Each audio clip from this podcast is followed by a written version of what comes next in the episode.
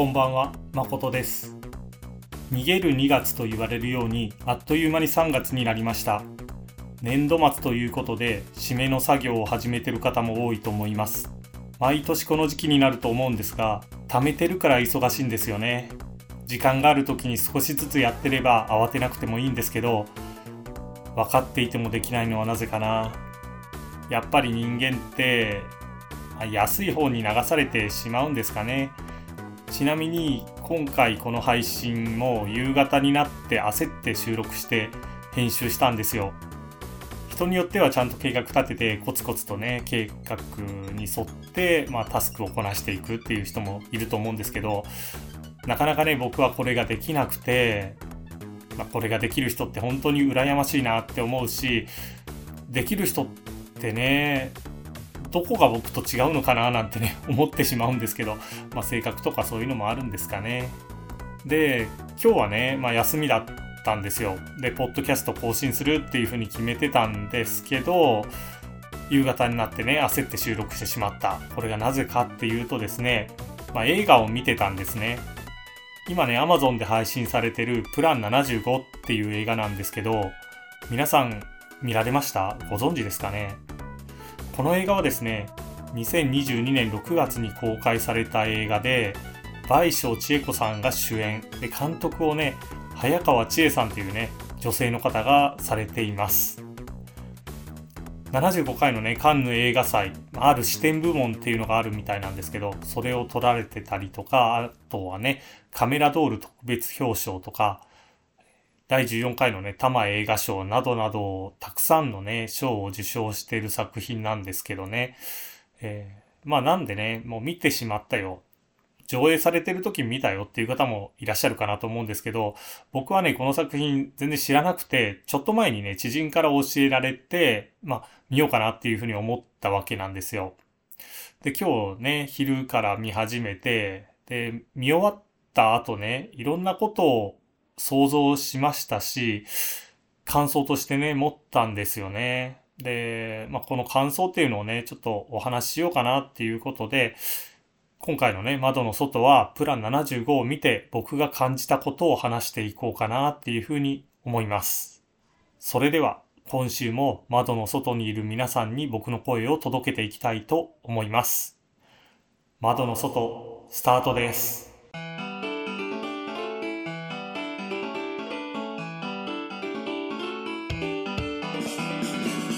あ早速なんですけど、この映画を見終わって僕が初めに感じたことっていうのはね、まあ、優勢思想っていうのを国家が受け入れたら、こういう未来が現実に起こるんじゃないかなってことなんですよ。映画の冒頭で、若者による高齢者殺人の急増を受けて、75歳以上の老人が自ら生死を選択できる制度、プラン75が国会で可決されたというね、ストーリーが語られているんですね。確かにね、少子高齢化がね、今問題になってますし、まあ、医療費や介護費のね、増大っていうので財政が圧迫されてるっていう現実がね、あると思うんですよ。ただね、この現実があったとしても、高齢者殺人のね、解決策としてプラン75、ね、このプランが可決されたっていうことは、国家がね、高齢者を不要だと判断したということになるんじゃないかな。で、これがね、今後、拡大解釈されていったらね、高齢者だけじゃなくて、障害者であったり、ね、今、貧困でいろいろな援助を受けている人だったりも、その対象となるんじゃないかなっていうふうなね、ことをね、見ながら想像してしまったわけです。もちろんね、これ現実じゃなくて映画なんですよ。なので、まあね、そんな心配しなくてもいいのかもしれないんですけど、この映画をね、見ながら、なんかずっとね、背中の方に薄ら寒いものみたいなのをね、僕はね、感じてしまいました。このね、なんか老人の人にね、聖書を選ばせるであったりね、まあそういう権利をね、与えますよみたいなことって、なんか誰でも想像つきそうな感じがするんですよ。で、実際ね、まあ僕の好きな漫画にね、ガンムっていうのがあるんですけど、このガンムの世界もね、自殺マシーンみたいなのが街にあって、まあ、死にたい人はそれに入って死んでもいいよみたいなことがね、書かれてたりもするんですけど、ただね、えっと、このデリケートな部分、生死のね、選択権、高齢者に生死の選択権を与えるみたいなね、デリケートな部分を映画化したね、この早川千恵さん監督のね、思いとして、これ、男とっていうふうに読むんですかね。えー、ネットのインタビュー記事が載ってまして、その見出しにですね、理不尽さに対する若い人たちの気づきこそ希望につながるっていうふうに書かれていたんですよ。この男党のね、えー、リンクは概要欄に貼ってますので、気になったら見てみてください。で、この若い人たちの気づきこそ希望につながるっていうのを見てね、本当にその通りだなっていうふうに感じたんですよね。っていうのが、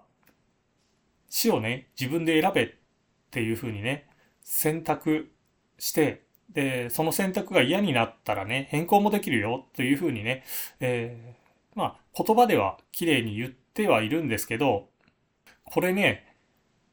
よくよく考えてみると、社会にとってその選択肢っていうのを与えられたあなたっていうのは、まあ、いてもいなくてもいい存在なんですよっていうふうにね、言われているようなもんなんですよね。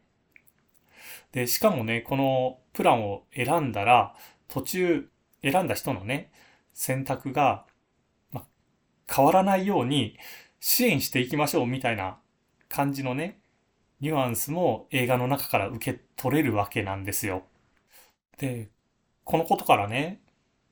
いてもいなくてもいい存在なんですけど、どちらかというと、いない方がいい存在ですよっていうふうにね、言われてるような気もするんですね。そしてね、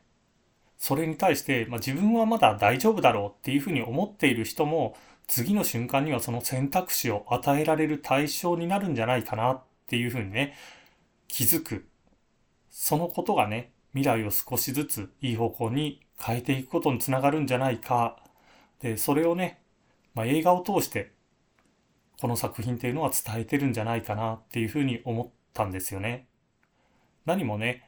プラン75みたいに高齢者に死のね、選択権をね、与えるだけじゃないと思うんですよ。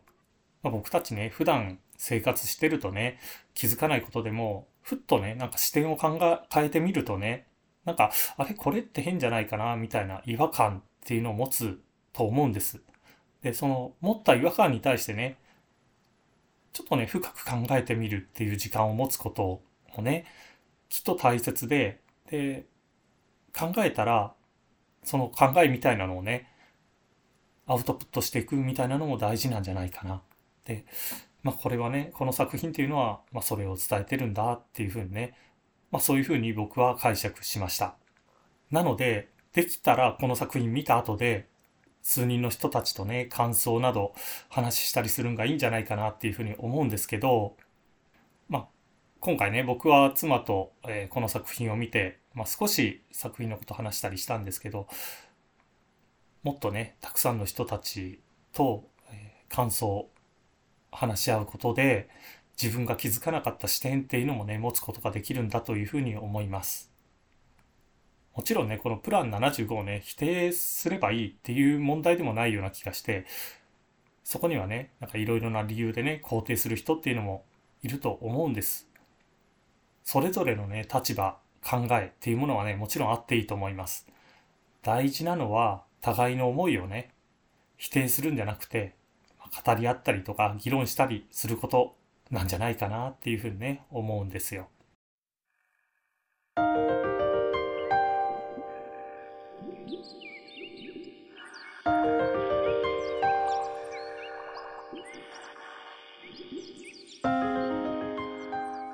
これがね、僕がプラン75を見た感想なんですね。